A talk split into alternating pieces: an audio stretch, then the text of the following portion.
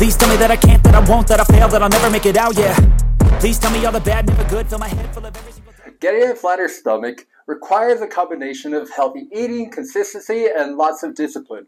At this point in your life, you've probably heard every personal trainer in person and all over social media promising that they have the secret solution to helping you get that flat stomach, no matter how many times you've tried and failed. In reality, there's no secret workout or diet that only Hollywood celebrities know when it comes to having a flat stomach. But let's be honest, most of, most of those actors are paying a visit to fancy plastic surgeons on Melrose instead.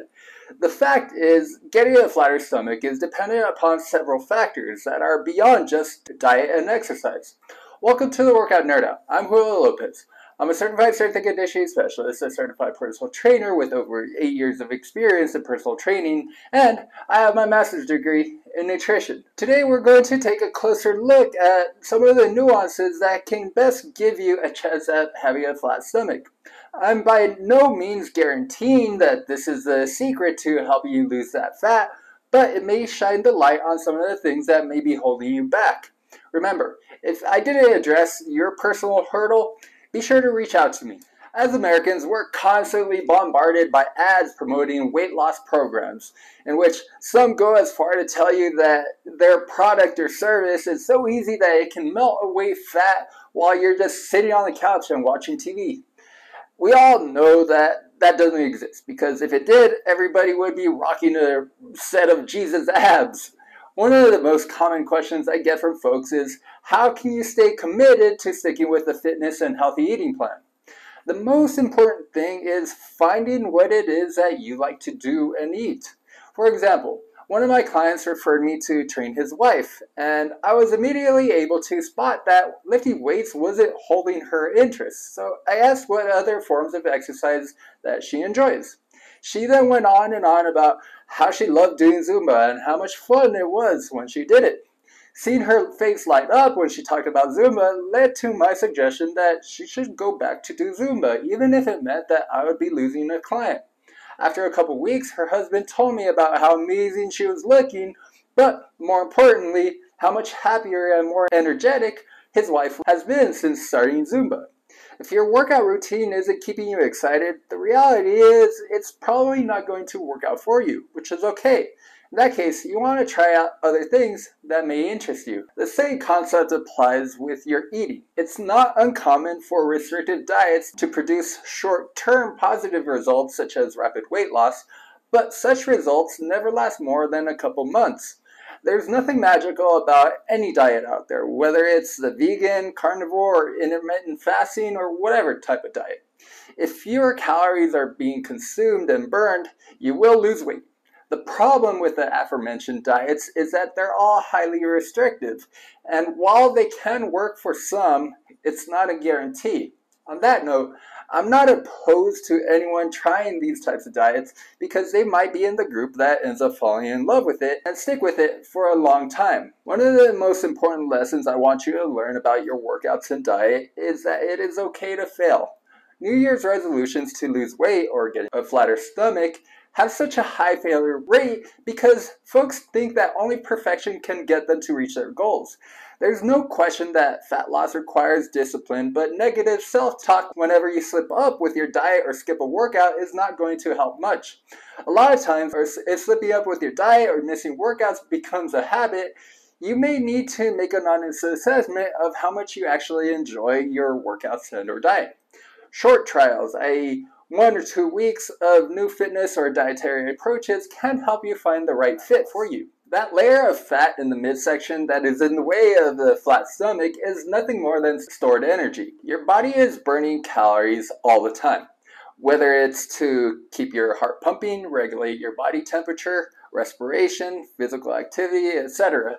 While you're at rest, fat is a primary source of energy. And while partaking in high intensity exercise, your body, in that case, is using primarily carbohydrates as an energy source. Fat mass accumulates, or weight gain, when the amount of calories that you consume is greater than the calories that your body burns. In contrast, fat loss, or weight loss, occurs when the amount of calories consumed is less than the amount of calories that the body burns.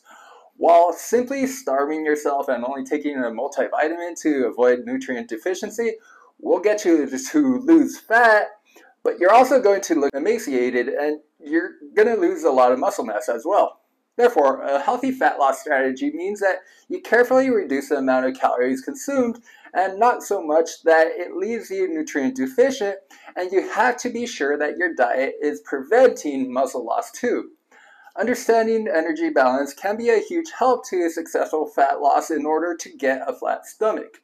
Macronutrients contribute to your caloric intake because each macronutrient, fat, carbohydrates, protein, and alcohol, contains calories. Fat has 9 calories per gram, carbohydrates and protein each have 4 calories per gram, and alcohol has 7 calories per gram. Your metabolism, physical activity, and the thermal effect of food all contribute to caloric expenditure. To lose fat, you must be in a caloric deficit, meaning that your caloric intake must be lower than your caloric expenditure. While in caloric deficit, your body resorts to stored energy and your body fat to get additional energy that may be needed. To calculate approximately how many calories your body burns in a given day, using the Mifflin-St. equation can help with that. The equation takes into consideration a person's height, weight, age, and gender, which gives you your resting metabolic rate, or RMR. The RMR is the estimated amount of calories that your body burns when you're doing nothing, just like watching TV. Assuming that you're not just sitting down on your couch all day, you still need to go another step further to calculate the calories burned when physical activity is considered, which means that you shouldn't be using the straight RMR for subtracting calories. Otherwise, the deficit will be so great that it leads to muscle breakdown. What is meant by caloric deficit is consuming fewer calories than the body burns in its regular functions, such as digestion and respiration, and daily activities. By reducing caloric intake, increasing physical activity, or combining both, this can increase the extent of the caloric deficit. However, the amount of caloric deficit needs to be carefully managed to maintain lean muscle mass. In the meta-analysis Murphy and Koehler 2022, the researchers indicated that a caloric deficit greater than 500 calories can reduce muscle hypertrophy or muscle size growth, and if taken further, it can lead towards muscle loss. By now, I'm assuming that you know that it really doesn't matter which diet you've selected for your fat loss process to get that flatter stomach, just as long as it's not leaving you deficient of nutrients and a negative energy balance, aka caloric deficit, is achieved. Even then, I have to implore that you're also taking a close look at your protein intake because this is important in helping you maintain muscle mass. While the general RDA recommendation suggests 0.8 grams of protein per kilogram of your body weight, according to McCarthy and Berg 2021, consuming more protein is suggested to maintain muscle.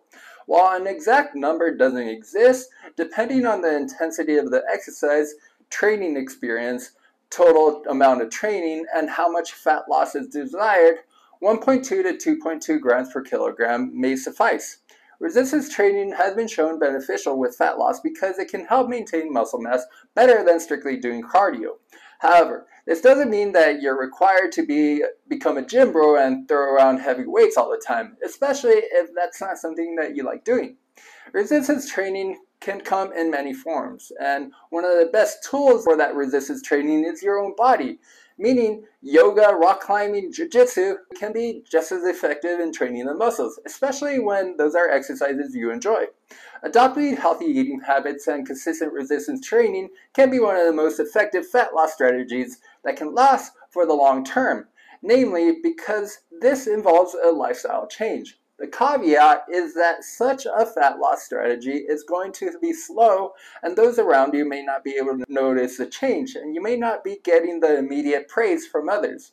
On the other hand, short term weight loss challenges often employ drastic restrictions in caloric intake and high intensity training. Therefore, the results do come in faster. However, such challenges have a very poor record as a long term solution, namely because once the challenge is over, so is the drive to remain committed to training and maintaining the strict diet. In conclusion, getting a flatter stomach isn't easy because it requires constant discipline with your eating and training consistency.